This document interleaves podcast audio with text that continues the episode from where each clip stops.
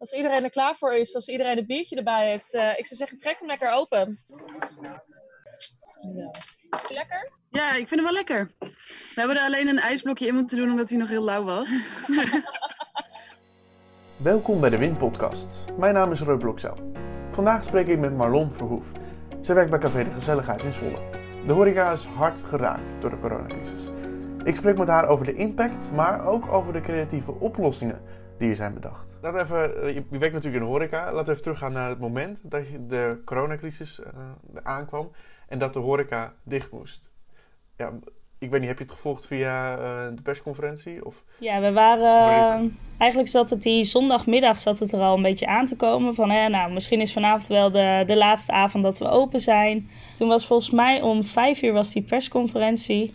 En nou ja, daarin vertelden ze om zes uur... Uh, moeten alle horecagelegenheden sluiten. Het was zo onwerkelijk, want nou ja, we hadden allemaal wel het idee van het gaat eraan komen, maar we weten niet wanneer. En nou ja, toen dat die zondag ineens bekend werd, toen was het echt, nou, we stonden echt met ons, uh, met z'n allen perplex van oké, okay, en nu? Hoe lang gaat dit gebeuren? Gaat dit duren? En wanneer kunnen we weer open? En... Wat hebben jullie gedaan als Café de Gezelligheid om uh, nou, die situatie te overbruggen? Nou, we hebben toen die woensdag daarna met z'n allen afgesproken en gekeken wat kunnen we doen om alsnog deze zaak draaiende te houden. Of om in ieder geval niet uh, ja, te veel verlies te draaien. En we zijn die woensdag eigenlijk gelijk tot de conclusie gekomen, joh, we hebben nog zoveel bier beneden staan. Uh, het is zonde als dat, nou ja... Je weet niet hoe lang het duurt als dat zo lang uh, beneden blijft staan. Dus we hebben, die, hebben we bedacht, nou dan gaan we vrijdag gaan we bierpakketten maken en rondbezorgen bij de mensen. En dan, um, nou dus die eerste week hadden we gelijk al rond de zestig pakketten. Maar we zeiden wel, ja, we moeten geen online promotie doen, social media promotie, want dan wordt het denk ik gekkenhuis. Dus we hebben het eigenlijk nooit online gezet. Maar dit is puur via via vrienden van vrienden, uh, vrienden van collega's. En dat vooral. En um, nou, ik denk dat ook een van die oplossingen was het organiseren van een uh, speciaal bieravond. En dat had je een, een bierproeverij eigenlijk. Dat uh, was voor de studentenvereniging Oikos Nomos. Hoe kwam u zo op dat idee om, om dat te gaan doen? Um, nou, ik heb het eerst georganiseerd voor het dispuut van uh, Oikos Nomos, waar ik bij zit. Om te kijken, nou, wij hebben, nou ja, met ons dispuut wonen we niet allemaal in Zwolle. Er wonen uh, nou ja, bijna meer buiten Zwolle dan binnen Zwolle. Uh, dus we dachten, hoe kunnen we toch uh, gezellig gezamenlijk uh, bier drinken? Uh, dus toen zijn we op dat idee gekomen. En eigenlijk was dat zo'n succes dat ik dacht, nou dan ga ik het ook voor Oikos en um, voor Oikos organiseren. Zetten we het evenement openbaar. En um, nou ja, proberen we er een leuke, leuke avond van te maken waar je ook nog um, iets van leert. Yes, nou volgende biertje, uh, James Blond. Um, in eerste instantie heette dit bier anders. In eerste instantie heette dit de Rakker. En het is een brouwerij uit de Achterhoek. En ze stonden daar heel veel op festivals. En toen kwamen ze erachter van, uh, het is een blond biertje, maar hij is toch wel heel erg hoppig. Um, dus ja, al die beetje boeze mensen die er langs kwamen, die hadden zoiets van, ja, wat is dit? Dit is helemaal niet blond, zo kennen we het helemaal niet. Ze moesten toch even gaan nadenken van, uh, gaan we dat op deze manier zo houden? Of uh, gaan we wat anders doen? En dan hebben we een catchy naam nodig. Uh, dus wat ze hebben gedaan, ze hebben een biertje vernieuwd van recept. Uh, ze hebben iets minder hop erdoorheen gegooid. En ze hebben het dus uh, James Blond genoemd.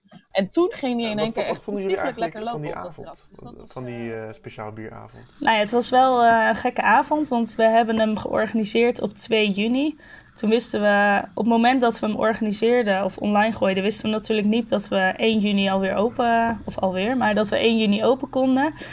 Um, dus we... Ja, we zijn gestart. We hebben leuke biertjes uitgekozen met bijpassende hapjes en uh, er een mooi verhaal bij, uh, bij gemaakt. Um, en die avond zelf was wel gek. We dachten, uh, want we, het terras was toen al open natuurlijk. Het was op zich best lekker weer. Dus we dachten, nou, dan gaan wij in ieder geval op het terras doen. Niet ergens binnen of wat dan ook, maar op het terras. Dan krijg je toch een beetje de feeling. De mensen op het terras zien, hé, hey, dat is leuk. Ze zijn een bierproeverij online aan het geven. En uiteindelijk, naarmate de bierproeverij vorderde, uh, zei dus één voor één ja, maar we wonen vijf minuten verderop. Waarom gaan we niet ook gewoon daar op het terras zitten? In plaats van meedoen via, nou ja, videocall, zeg maar. We zitten echt uh, lekker op het terras. Misschien dat we de laptop wel even om kunnen draaien, als dat lukt. Gaan jullie even meenemen naar het terras van de G? Hey, wij kunnen anders die kant op komen even. Dan gaan we tegenover jullie zitten met je bierkoeperij. Ja, dat kan ook gewoon. Ja. Mm-hmm. Ja, we hebben dus die twee tafels tegenover ons. Zijn gewoon vrij, dus... Uh... Prima. Cool. Ja, dit is wel leuk. Dan kom je zo aan met je eigen bier. Dat is een beetje... Bij het vierde à vijfde speciaal biertje zat ongeveer de hele proeverij op het terras op anderhalve meter. En konden we live uh, meedoen. Waren er ook mensen tijdens deze online bierproeverij al dronken of aangeschoten? Um, uh, ja, er zat wel een mooie opbouw in de biertjes. Dus... Um, volgens mij hebben we afgesloten met twee biertjes van negen en elf procent uit mijn hoofd. Oh ja, oh ja. Nou ja, daarvoor waren al biertjes tussen de vier en de zeven procent. En uh, nou ja, met zo'n, normaal doe je een proeverij met halve proefga- proefglaasjes. Maar ja, wij kunnen geen halve, proefgla- of halve biertjes versturen. Dus uh, mensen hadden letterlijk uh, een heel biertje om te proeven. Nou ja, als je vijf speciaal biertjes drinkt in twee uur, dan, uh, ja. Ja, dan ga je wel redelijk teut uh, de deur uit, zeg maar. Ja. Op de achtergrond is het gesprek uh, gaande dat iedereen zich al een beetje aangeschoten voelt. Ik ben wel benieuwd hoe het met jullie allemaal gaat. Maar om antwoord te geven op je vraag, ik voel het ook al wel een beetje. Goed zo. Ja. Ik en ik hebben gedeeld, dus dat is ook wel... Uh, oh, ik denk ook een Het is niks aan de wijs, beter, leuk. Um, dus ik denk dat het voor ons... Uh, maar ik vond hem ook wel een beetje moeilijk. Willen jullie dat nog vaker gaan doen? Want inderdaad, je zei net al... Het, het begin was, was het wel leuk. Maar daarna ging iedereen eigenlijk naar het terras. Dat is ook heel leuk. Maar natuurlijk het concept van online bierproeverij valt dan natuurlijk een beetje weg. Ja, ja, klopt. Nou, um, we geven bij Café de Gezelligheid. Daar zijn we, nou ja, vlak voor de coronaperiode zijn we daarmee begonnen. Geven we ieder donderdag het Hoppaperschilden. Um, dat, zijn met hele, dat is een proeverij met bijzondere biertjes en food pairing. Uh, vooral biertjes die niet in Zwolle te verkrijgen zijn.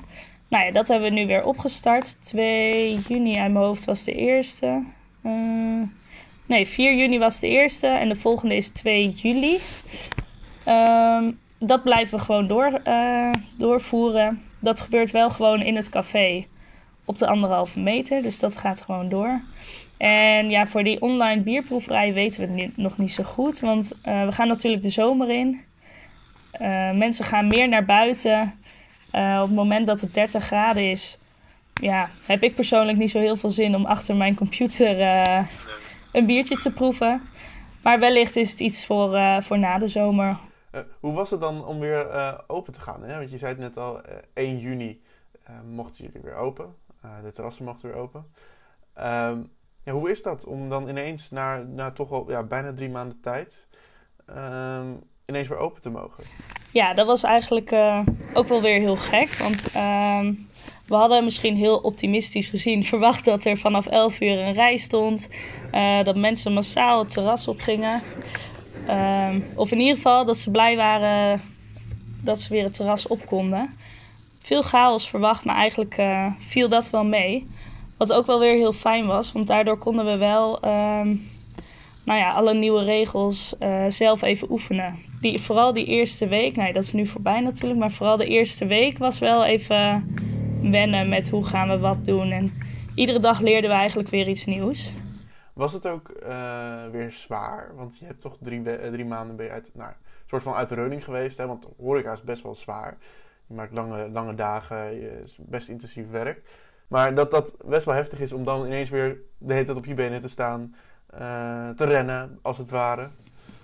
Ja, het was, uh, het was wel wennen. Vooral uh, mijn arm waar ik mijn dienblad mee, uh, mee vasthoud, zeg maar. Die heeft ook uh, drie maanden geen drankjes meer gedragen.